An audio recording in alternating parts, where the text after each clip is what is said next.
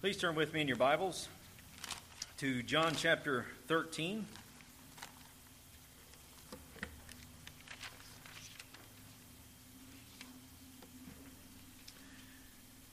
Our text today will be John chapter 13, verses 18 to 30. You know, one of the great claims of our Lord to demonstrate his deity, demonstrate who he is, is in the fact of fulfilled prophecy. That the things that the Lord says, they come to pass, which proves him to be who he claims to be. We see a lot of that within the Old Testament. We also see much of that within the New Testament as well. That when Jesus makes certain claims, he is, he is demonstrating that when they come to pass, it will be a vindication of him claiming to be who he was. That's actually very similar, uh, just as an example, to that of Matthew 24. And we're very familiar with Matthew 24 when Jesus talks about in the first half of Matthew 24 of all the things that are going to take place leading up to the destruction of Jerusalem.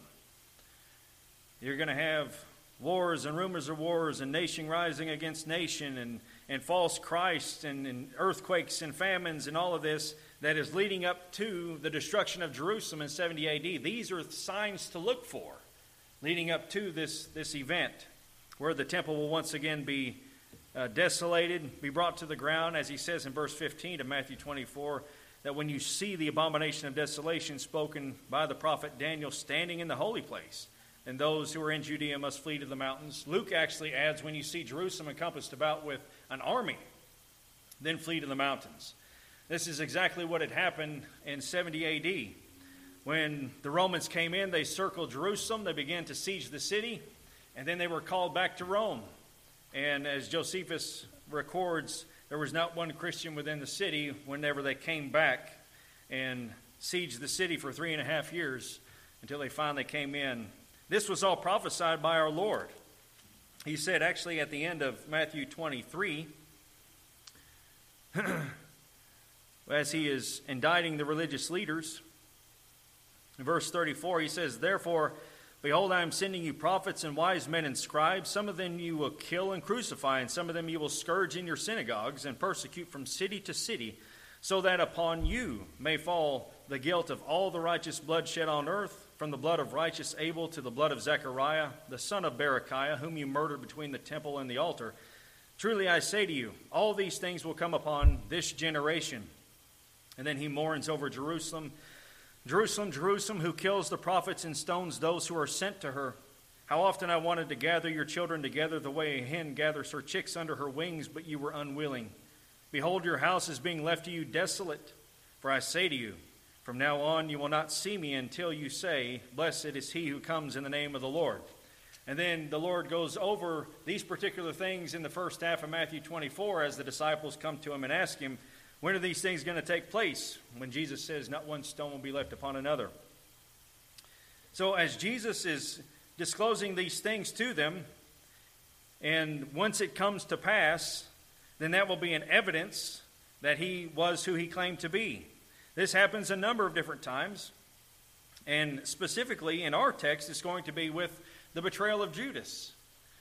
As Jesus prophesies something that is getting ready to come to pass, and it does come to pass, that demonstrates his deity. So, throughout this passage, that's exactly what he's doing. He's demonstrating his sovereignty, he's demonstrating his deity, and yet you see the humanity of our Lord Jesus in all of this as well, as this passage goes over the betrayal of Judas.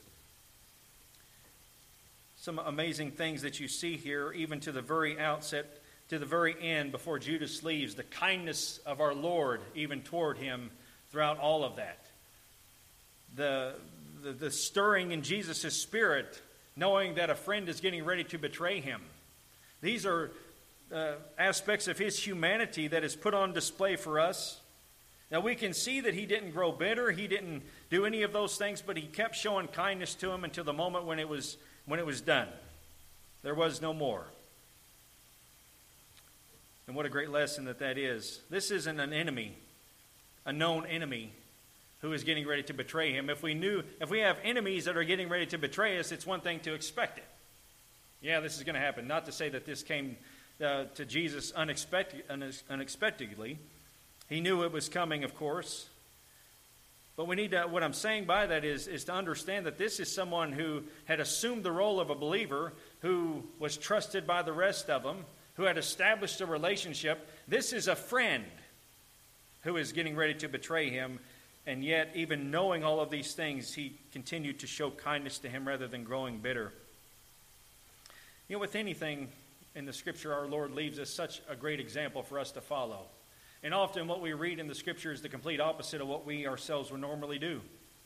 If we knew someone was getting ready to betray us, especially one considered to be a friend, then our reaction to them will be very harsh, would be much anger, bitterness. But our Lord doesn't do that. Sometimes it's, it's, it's difficult to, to see these passages because we want to do the opposite.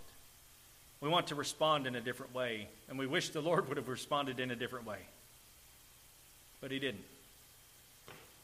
And this is the example that is set for us is that of continuing to show kindness even to our enemies, even when we want perhaps to do otherwise.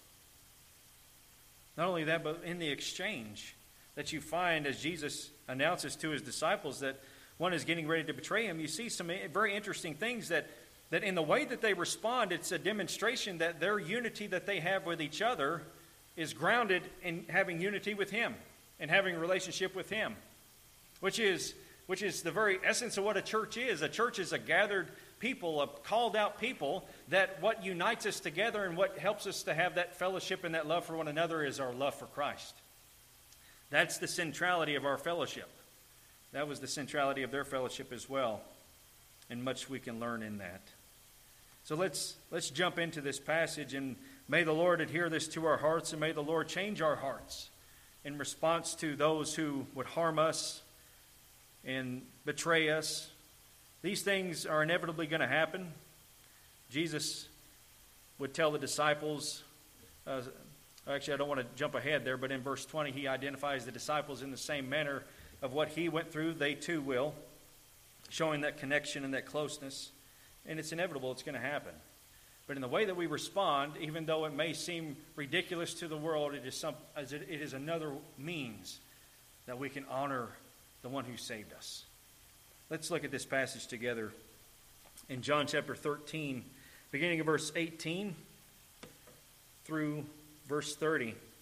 If you would please stand with me for the reading of God's word. This is the inspired, inerrant, authoritative, infallible words of the living God. Beginning of verse 18. I do not speak of all of you. I know the ones I have chosen. But it is that the scripture may be fulfilled. He who eats my bread has lifted up his heel against me. From now on, I am telling you before it comes to pass, so that when it does occur, you may believe that I am. Truly, truly, I say to you, he who receives whomever I send receives me, and he who receives me receives him who sent me. When Jesus had said this, he became troubled in spirit and testified and said, Truly, truly, I say to you, that one of you will betray me. The disciples began looking at one another, at a loss to know of which one he was speaking. There was reclining on Jesus' bosom one of his disciples, whom Jesus loved. So Simon Peter gestured to him and said to him, Tell us who it is of whom he is speaking. He, leaning back thus on Jesus' bosom, said to him, Lord, who is it? Jesus then answered, That is the one for whom I shall dip the morsel and give it to him. So when he had dipped the morsel, he took and gave it to Judas, the son of Simon Iscariot. After the morsel, Satan then entered into him. Therefore Jesus said to him, What you do, do quickly. Now no one of those reclining at the table knew for what purpose he had said this to him. For some were supposing because Judas had the money box, that Judas was that Jesus was saying to him, Buy the things we have need of for the feast or else that he should give something to the poor. So after receiving the morsel, he went out immediately, and it was night. Let's pray together. Gracious God, we humbly come into your presence. And Father, we, we seek your wisdom. we seek to understand this portion of Scripture to the best of our ability, that by the Spirit of God we may put it into practice, and how we need Him to supply the strength in order to do these things. For we are weak and we are feeble, and we need Him in order to help us to do what is right. Father, let us see the example that Christ has left for us. Let us see Christ's glory in all of this. Let us see his deity and his sovereignty and his kindness and his goodness. And Father, let that, let that permeate in our hearts that we would rejoice in him for all that he is and all that he does. Bless the preaching of your word and may it accomplish all you desire in us. For in Jesus' name we pray, and only God's children said, Amen. Please be seated.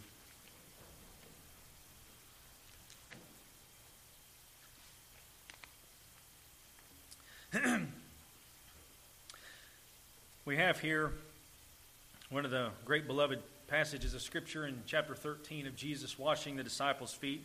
This we went over last Lord's Day. He left them an example that they should follow in his steps. And we talked about it wasn't the fact of that they should wash each other's feet, but it was, it was the fact of serving one another. This was a lesson for them that as the greatest that was among them, which is Christ Jesus, whom Paul calls the Lord of glory, who takes off his outer garment, he girds himself as a slave, and then he begins to wash the disciples' feet. The greatest among them serving the others. This was the example, and this is what they were to follow. And as Jesus performs this act, and then he finishes and he sits down, he asks the question Do you, do you know what I have done to you? You call me teacher and Lord, and you are right, for so I am. If I then, the Lord and the teacher, washed your feet, you ought also to wash one another's feet. For I gave you an example that you should also do just as I did to you. So that was the example. That was the kindness of our Lord, even washing Judas's feet, because Judas is still there. Serving even the one who would betray him. Serving his disciples, which really and truly are, of course, this goes without argument, are inferior to him. He's the superior one. He's God in the flesh, and yet he's serving them in this way. And so, this is the example that they are to follow. And he says this in verse 17 that if you know these things, you are blessed if you do them. That the disciples of our Lord, and following his example and following his example of, of service, you're blessed when you do this. You're blessed when you prefer others before yourself. You're blessed when you look after the interest of others rather than your own interest, all of this. But then in verse 18, he says, I do not speak of all of you. There is one that is in their midst that isn't part of this blessing that's getting ready to come. And in the things that he says here, he is demonstrating once again that he is whom he claimed to be the great I am, the one who knows all things. And he's getting ready to tell them something so that when it happens, they would be strengthened. They would know, hey, our Lord said this. He's not a helpless victim. This didn't just happen, one in, the midst uh, betraying us, and then it, it was unexpected or something along that line. Jesus is demonstrating the fact that he is orchestrating all of this, that he is in control over all this, and you see that throughout this entire passage. This blessedness that he speaks of, he moves from that into identifying his betrayer, the one who is not going to receive these things. I do not speak of all of you, he says. I know the ones I have chosen. But it is that the scripture may be fulfilled He who eats my bread has lifted up his heel against me. These words of our Lord demonstrate he wasn't a helpless victim. He says that he chose them. And he actually says, now we're looking at this and we're saying, okay, well, he chose the 11, but he didn't choose Judas. He's, he's excluding Judas here. I know the ones I have chosen, but it is that the scripture may be fulfilled. In John chapter 6, verse 70, Jesus says this Did I myself not choose you, the twelve, and yet one of you is a devil? The Lord also chose Judas. He didn't just choose the 11 and then just think to himself, uh, who, who, who can I get to come hang out with us. No. He chose the 11 and he chose Judas. Judas was absolutely necessary to the grand scheme of all redemptive history. And this was foretold. He quotes Psalm 41, verse 9, that he who eats my bread has lifted up his heel against me. And in that passage, I'm going to just go to that passage and read it in its entirety. That we can understand a little bit more here.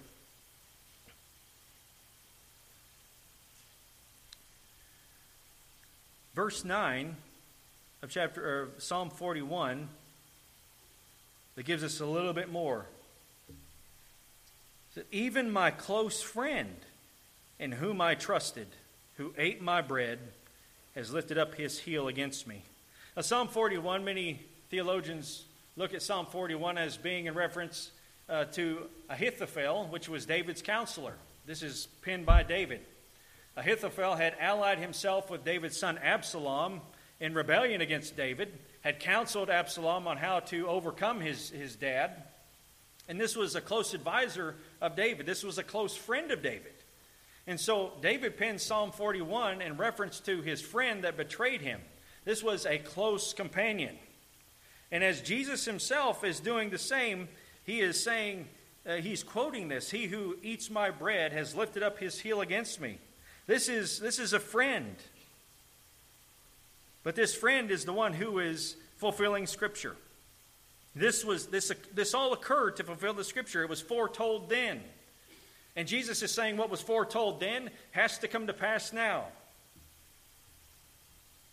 And he tells them from now on, I am telling you before it comes to pass, so that when it does occur, you may believe that I am. It actually says I am he, but you notice he is in italics, meaning that it's implied, it's not actually in the Greek.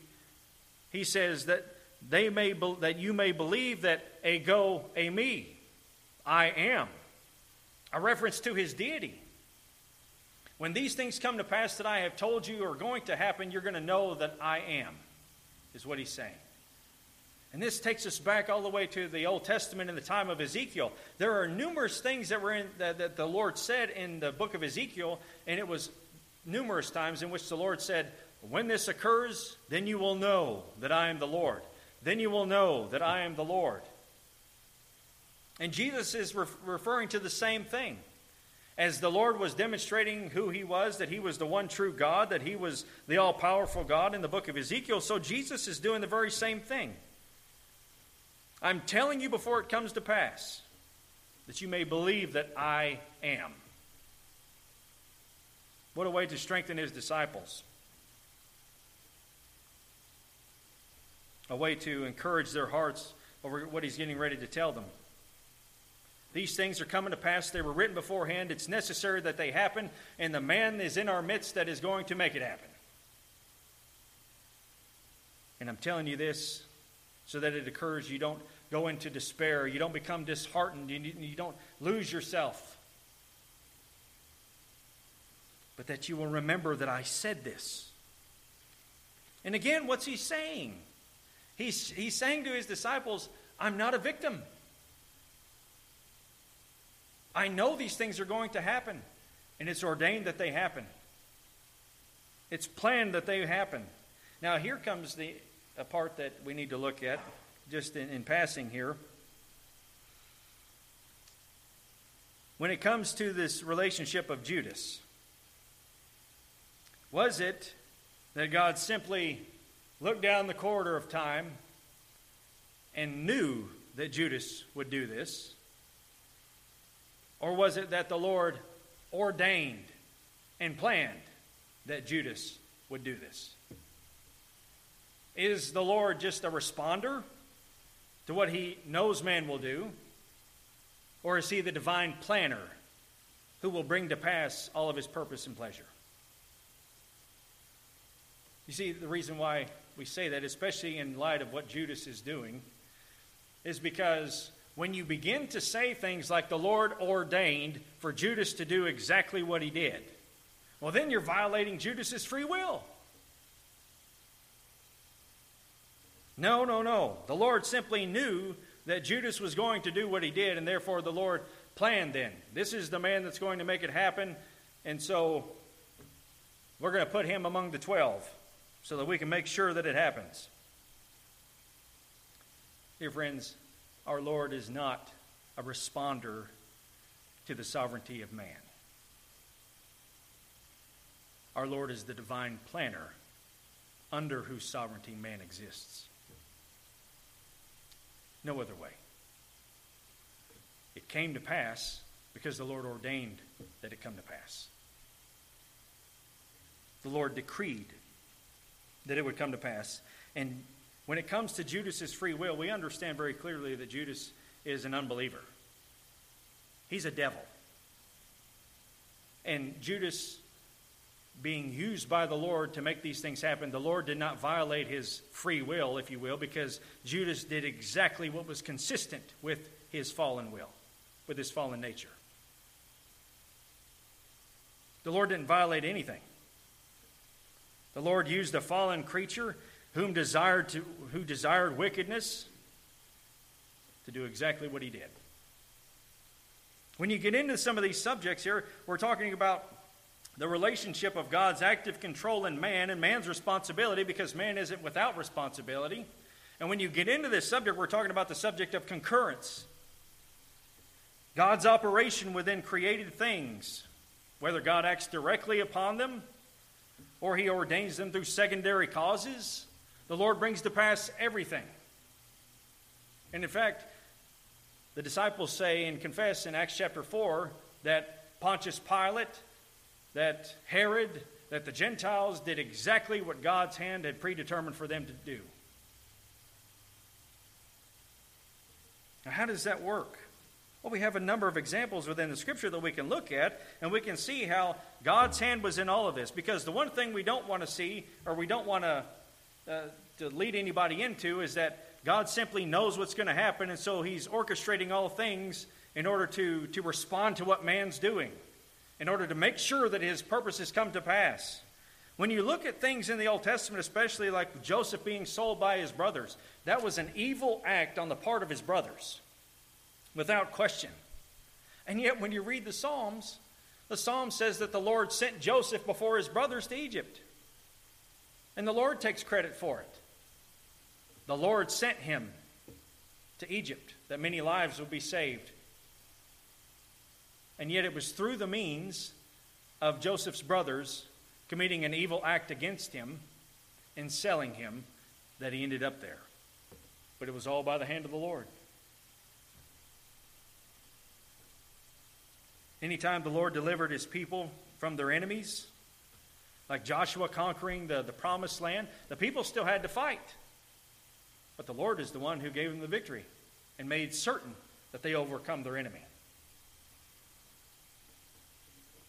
We have in Nehemiah that we've been over before how the king of Assyria was moved in his heart to give them whatever it was that they needed to go back home and rebuild their temple and to go back and restore order and all of this stuff. That was by the hand of the Lord who moved the heart of the king. God orchestrated that, God ordained that. And God was blessing his people using a pagan king to do it. Because God can do that.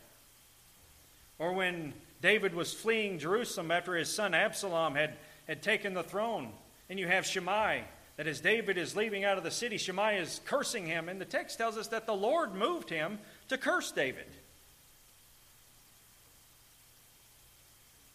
how the Lord put a lying spirit in the prophets of, of Ahab's, Ahab's prophets in order that Ahab would go out to battle, that Ahab would die, as the Lord said was going to happen, because the Lord ordained that it would happen. And yet, in all of those instances in which the Lord used evil people in order to accomplish a purpose, that evil person is still held responsible for what they did. Even with Pharaoh. You think of Pharaoh, he's a great example. You know, a lot of people will say, well, the Lord only hardened Pharaoh's heart after Pharaoh hardened his own heart. Mm-mm. The Lord had promised Moses he was going to harden Pharaoh's heart. And Pharaoh hardening his own heart was a response to God already hardening his heart.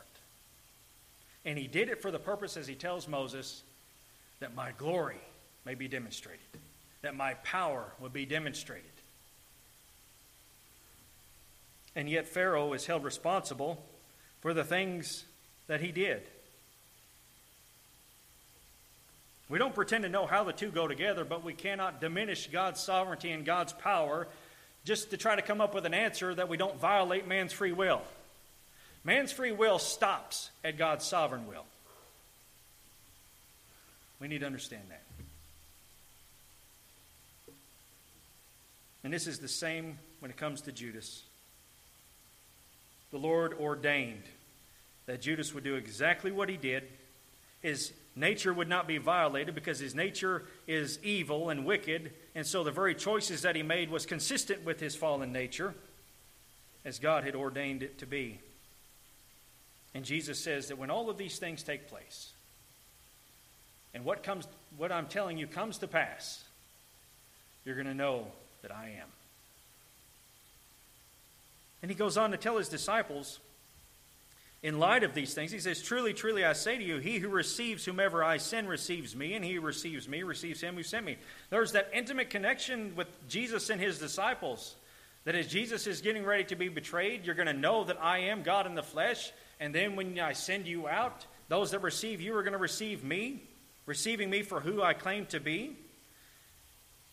There's also going to be that when they go out into the world, that they're going to be enduring various things, is what Christ Himself does as far as the persecutions and the slanders and, and even being tortured and killed as He is. There's, there's an identification there. These things are going to happen, these things are part of the, the life of a believer. And Jesus tells him that earlier on in His ministry, of course. Everything that's happening, Jesus chose the 11 that would go out as apostles, Jesus chose Judas for this specific purpose. And then, as he is identifying the betrayer, notice this. Now, going back to Psalm 41, it says, My friend. Ahithophel was a friend of David. His friend is the one that betrayed him. When Jesus had said this, he became troubled in spirit and testified and said, Truly, truly, I say to you, that one of you will betray me.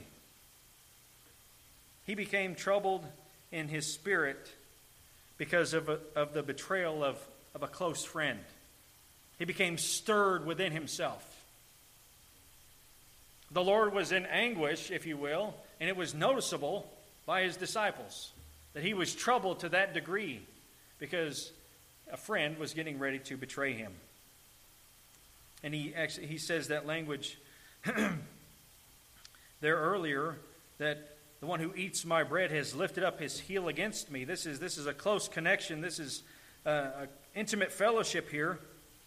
One writer says, in ancient Semitic cultures, eating bread at the table of a superior amounted to a pledge of loyalty, and to betray one with whom bread had been eaten was a gross breach of the traditions of hospitality.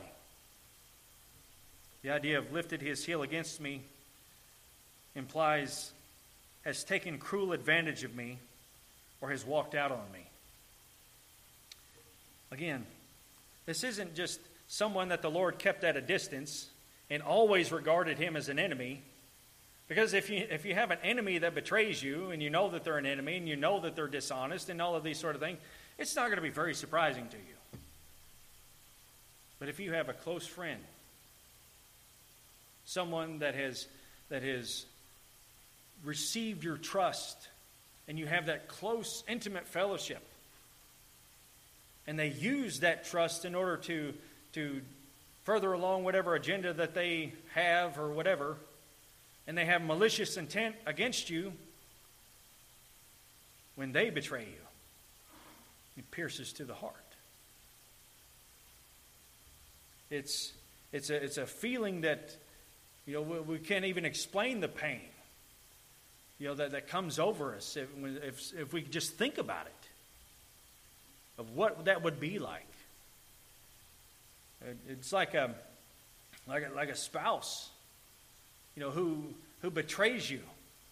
That's, that's the kind of pain that we're talking about. And this is exactly what Judas is doing. Judas has assumed the role of a believer. And yet, he has remained unregenerate this entire time. Hearing, hearing the Lord speak, seeing the Lord's miracles, all of that was not enough to change his darkened heart. He is one that is a great example of what Hebrews 6 talks about. The One who has tasted of the heavenly gift, been made partakers of the Holy Spirit. You know, to, to taste means to experience. The one who has been enlightened, who has been granted clear knowledge, who has experienced the power of the Holy Spirit. And yet, even in that state, that doesn't mean that they're truly believers. It means that they have assumed the role of being a believer. They are in the, the, the assembly themselves. They have a clear knowledge of the Scripture because the Scripture is being proclaimed. They have experienced the goodness of God. And that's not a far fetched thing because the unbelieving experience the goodness of God all the time. We call that God's common grace. And then they fall away. It's a great example of Judas. And when it happens, it troubles our Lord, troubles him in his spirit. One of you will betray me. The disciples begin looking at one another at a loss of which one he was speaking, and the other gospel writers tell us that they're, they're asking the question Is it I? Is it I?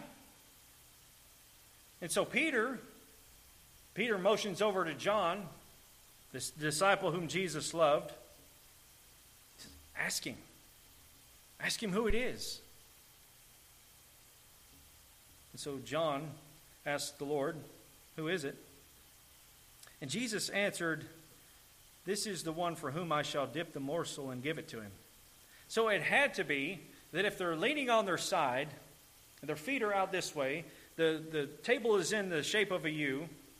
If Jesus is at the head, perhaps, or near the head, he's laying on his side. John will be here on his right. Judas had to be in close proximity for Jesus to dip the morsel and give it to him. Many people think that he was at Jesus' immediate left. And to be the, at the place of the immediate left of the, of the superior one is to be in the place of prominence, in the place of honor. So it very well could have been that Judas had the place of honor at this Last Supper in at least close proximity to Jesus, if, if you know, some, some may say, well, that's a little bit too far fetched that he would have the place of honor at the, at the Last Supper, but not so. If you're thinking of the kindness of God and trying to demonstrate kindness to Judas even to the very last time, it would be very consistent with our Lord to have him right at his left hand, to give him the place of honor, to still show kindness to him. To dip it and to give it to him was also a sign of blessing. That you eat from the superior one's plate he, he gives it to you. You eat off of, off of his plate. That is another sign of, of, of blessing and kindness that, that our Lord was showing to him to the very end.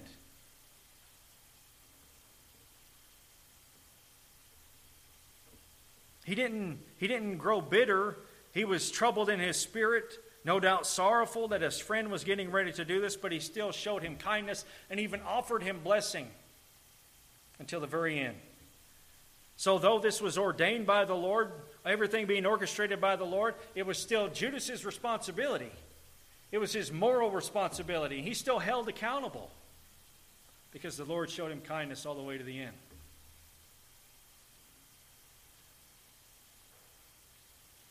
The text tells us so when he had dipped the morsel, he took it and gave it to Judas, the son of Simon Iscariot. After the morsel, Satan then entered into him.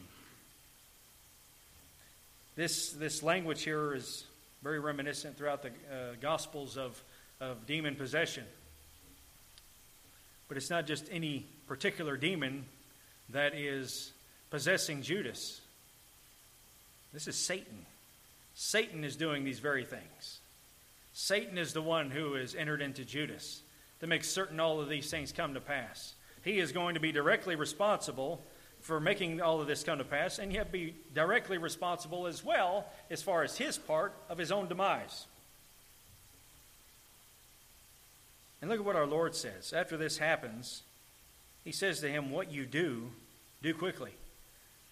And it's our Lord basically saying to, to Judas, who's now possessed by Satan, what you had planned to do beforehand, do quicker. That's what he's telling him. Judas had planned to do this. Judas was already a thief. And then Satan enters into him to bring all these other things to pass. Maybe he had planned to do this, maybe not at that particular moment. But Jesus says, What you do, do quickly. Do it quicker than what you had planned. And what it, then what happens? Judas gets up and he goes to do exactly what the Lord just said for him to do. There's no pushback. There's no, well, Lord, I'd like to finish my meal here, and then I'll go out. He does exactly what Christ commanded him to do. And that is another demonstration of the sovereignty of our Lord Jesus Christ. And it's amazing to me as you think about our Lord Jesus and you think about Him being the one that has brought creation into existence and He's the one who sustains all creation. That Jesus is the one who is in the flesh, He's with His disciples, and yet at the very same time, He is still truly God, upholding all things, is sustaining all things, sustaining those that are betraying Him so that they can continue their existence. It is amazing to think about those things and at the same time commanding, decreeing, do this and do it now. And they do exactly what he says to do. Why? Because he's the sovereign God. And they have no other choice but to obey his command. That is another example, as what Nebuchadnezzar says in his, his great confession in Daniel chapter 4 None can thwart your hand or say to you, What have you done? None can do that. Everything goes according to plan. All of God's purposes are fulfilled as He has commanded them to be. But notice this, though. Judas gets up and he goes, but the disciples don't understand what's just happened. They think that he's going out to buy more supplies, perhaps for the feast that's getting ready to happen. And by the way, they're eating the Passover feast, but then we're talking about another feast the next day. You go back to the Old Testament, you had the Passover, and the very next day began the Feast of Unleavened Bread. So that's what they're talking about.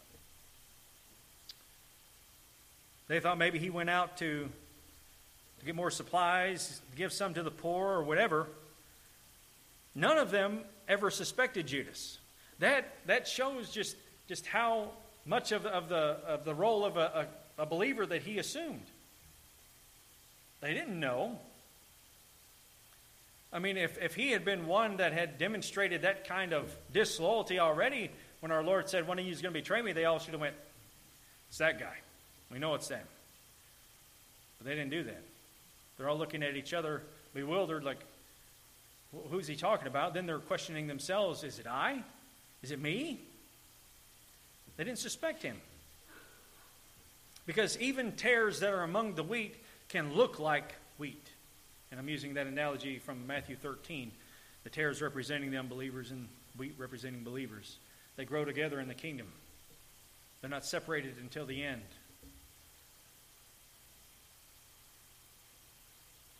Judas was able to fool everybody except the Lord. He didn't take the Lord by surprise, as none can. But everything he did was consistently in what Christ had, had desired for him to do. Because by doing this, it's going to set everything in motion for his arrest, for his trial, for his beating, for his crucifixion, that the redemption of God's people would occur. All of this is leading up to that. That the greatest example of love and the greatest example of justice is centered on the cross, and Judas is used in order to make this happen. This is indeed, again, a betrayal of the most heinous kind to use his position to gain the trust of all to be cared for, to be loved, and then to take advantage of his position and betray the Lord of glory. We're going to find out, of course, that Judas went and as he had great remorse, not a sorrowfulness unto life, but a sorrowfulness unto death, is what the Paul, Apostle Paul says. And he goes and he hangs himself, which interestingly is the very thing that Ahithophel did. Ahithophel, after, after he had betrayed David in the way that he did, and he understood that, Solomon, or that Absalom was not following his counsel, he goes to his house, he sets everything in order, and then the passage tells us, depending on your translation, says that he strangled himself to death. Or other translations would say he hung himself. That happened with Ahithophel. Judas fulfilling the scripture of the very same thing that occurred when hung himself as well. The Lord sovereign in all of this. The Lord actively in control over all of this. Never is he a victim. Never is he caught off guard. Never is there a surprise that ever takes place here. Because the sovereign king is the one who is directing everything. But some of the things that we need to see as well, besides looking at this and, and seeing how amazing it is that you see his deity on display and you see his humanity on display as well, and his care and his love even for Judas and his kindness to Judas, and his blessing even offered to Judas at the very end. It's pretty amazing to see all of that. But it is a lesson back for us because we're to follow in those footsteps. And for those that betray us or those that, that cause us hurt and pain, that there is still the responsibility of God's people to show the same kindness as what our Lord does. And we have other passages of Scripture that explain that to us as well. Even the Apostle Paul says to do good to your enemies. If they need water, give them water. If they need food, give them food. Show kindness to them, regardless if you feel like it or not. Because in doing so, you're showing and demonstrating that agape love, that selfless love, that sacrificial love. I don't feel like doing this, and it is against everything in me to do this because I want to respond in this way, and yet the honor of my Lord is at stake, and therefore I'm going to respond in kindness and in goodness and in blessing. And how difficult that is. That's not easy. That is, that is a very difficult thing because you have to wrestle with yourself. But you have to understand, though, that you, you need to wrestle with yourself in order that you don't respond in the way that's going to bring dishonor to Christ. Because when people look at you, they only know Christ through you if they're unbelievers. And the way that you live your life out is going to either demonstrate the truthfulness of your profession or it's only going to show well you're nothing but a hypocrite just like everybody else. You don't believe the things that you're telling me because you're not even living by them. Now, we all fail all of us fail. But the idea is we're not pretending to be something other than what we're actually trying to be. We're striving to live for the Lord. We're wrestling with ourselves daily to honor Christ. And in the moments that we do fail, which is inevitable, this is when we start back new. And this is when we continue to, to do as we know that we should praising God that His mercies are new every morning and great is His faithfulness to us. You see there as well the unity of the disciples. They're not, you need to understand that their, their fellowship with one another is grounded in fellowship with Him. It's not a matter of, I have this, this friend who's friends with this guy over here, I have no ties to him. And so if something were to happen to him, it's like, Oh, well, are you okay, man? I know that's your friend. You know, I know he's getting ready to have this happen in his life. Are you okay? I know it's painful for you to see him go through that. That's not how it is. Their unity and their fellowship is grounded, all of them individually, in him. So that when he says something like that and he becomes troubled in spirit, all of them are going, Lord, we're, we're speechless. We don't know what to say. Who would do such a thing? Their unity that they have together is grounded in Him, and that is exactly the unity and the fellowship that must exist within the church. What brings us together is not just having common interests, what brings us together is being united in the Spirit of God and having Christ as our Lord. Our love for Him is what unites us together. Our love for Him is what brings fellowship to each other. Our love for Him is what brings love to one another. That our love is grounded in truth, our fellowship is grounded in truth. That's what brings a church together. That's what strengthens a church is, is unity, having relationship first with Him.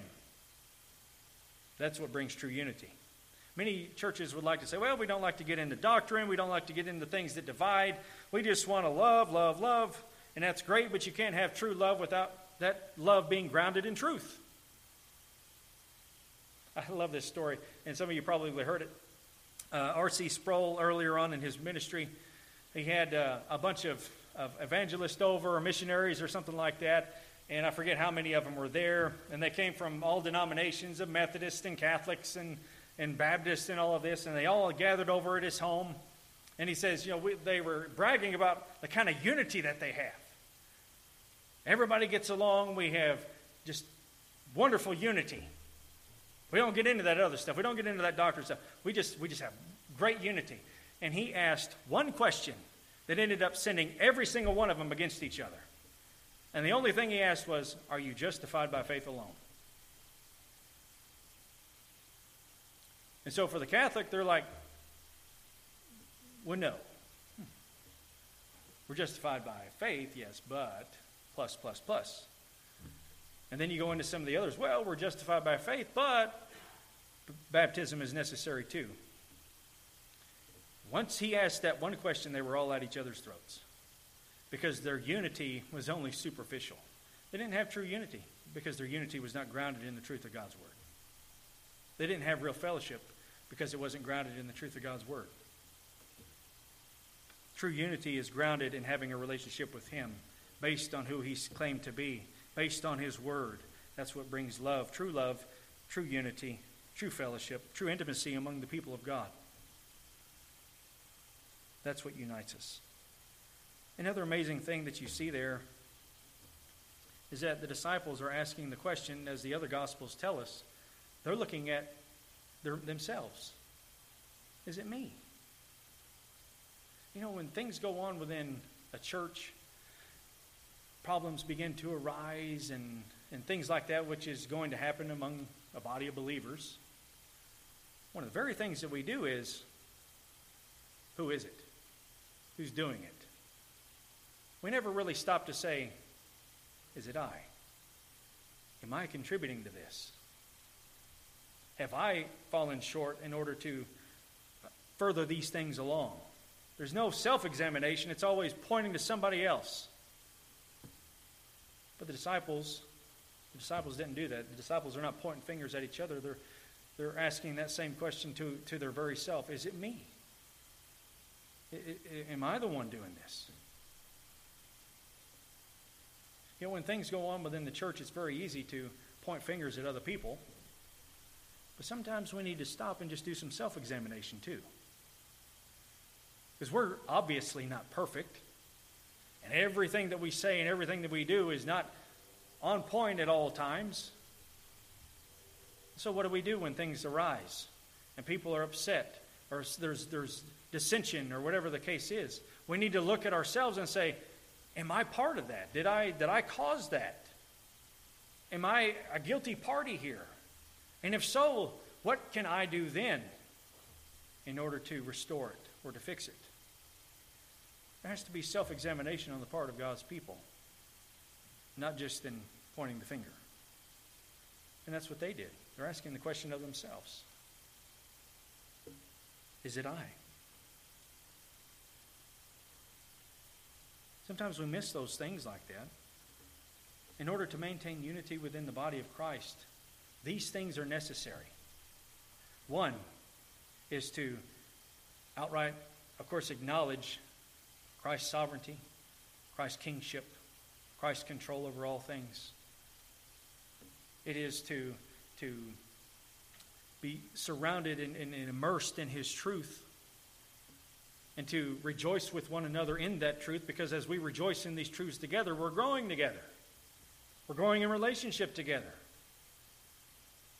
A fondness that we, that we all have of this passage or this particular doctrine or the majesty of Christ or whatever, we're being united in that. And it's bringing us closer together as we're growing in our knowledge of God and growing closer to Him. And it's necessary that we understand that our first priority is relationship with Him that brings relationship with everybody else. And secondly, we need to do a lot of self examination amongst ourselves.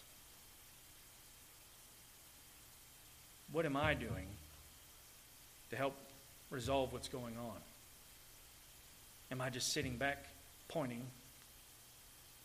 Or are there things that I have contributed here that I need to, to try to restore relationship back with another? Because if we can do that, we're doing the very thing that he said before is preferring one another above ourselves, looking after the interest of others more so than the interest of ourselves. We're looking after the interest of the church, that the church would continue to grow and maintain its unity. And to maintain unity, we have to deny ourselves and prefer others above ourselves. There are a number of things to glean from that. And these few, we need to just we need to reflect on and we need to dwell on a little. Because if we want a strong church, then these are the things that we have to continue to do. And don't get me wrong, I am so thankful for every single person here. I am so grateful that the Lord has brought us all together because we do have relationship. We do have joy amongst one another as we look over the scriptures together. But that shouldn't mean that we just stop, but we need to continue to pursue that and continue to cultivate that within the church. As it was said before, a church is only as strong as its people. We want to help everyone. We want to grow ourselves. We want to help every other person here grow. That, that we all seek to attain the unity of the Spirit and the bond of peace. To the fullness of Christ's body, is what the Apostle Paul says. But these are the things that we need to work on to continue to do. And I pray that the Spirit of God will move us to do that very thing. Maintain a kindness even when we feel like we've been wronged. Seek after His truth. Maintain the unity. And to do a lot of self examinations of ourselves. Let's pray together. Gracious God and our Father, thank you for this portion of your word. Thank you for all that it teaches us. And Father, we pray that the Spirit of God would move mightily within our hearts to achieve these things. We can't do it unless the Spirit of God gives us the strength to do it and the power to do it. We need Him. We can't do these things in and of ourselves. Father, forgive us where we have failed you. Forgive us for lashing out, for allowing bitterness to grow in our hearts. Forgive us for not seeking after your truth as we should. And Father, thank you that your mercies are new every morning. Thank you, thank you that we have an advocate with the Father, Jesus Christ the righteous. Thank you that he is faithful and just to forgive us and to cleanse us from all unrighteousness. Father, help us. We desire to live for you. We desire to do right by you. So we ask that you would indeed help us. And we thank you that in your proper time, these things will be done correctly, perfectly, when we are united together and we stand in your presence. Thank you so much for the great hope that we have to look forward to, in which we will love you perfectly, worship you perfectly, and have perfect fellowship with one another. Be glorified in us work in us and do a mighty work.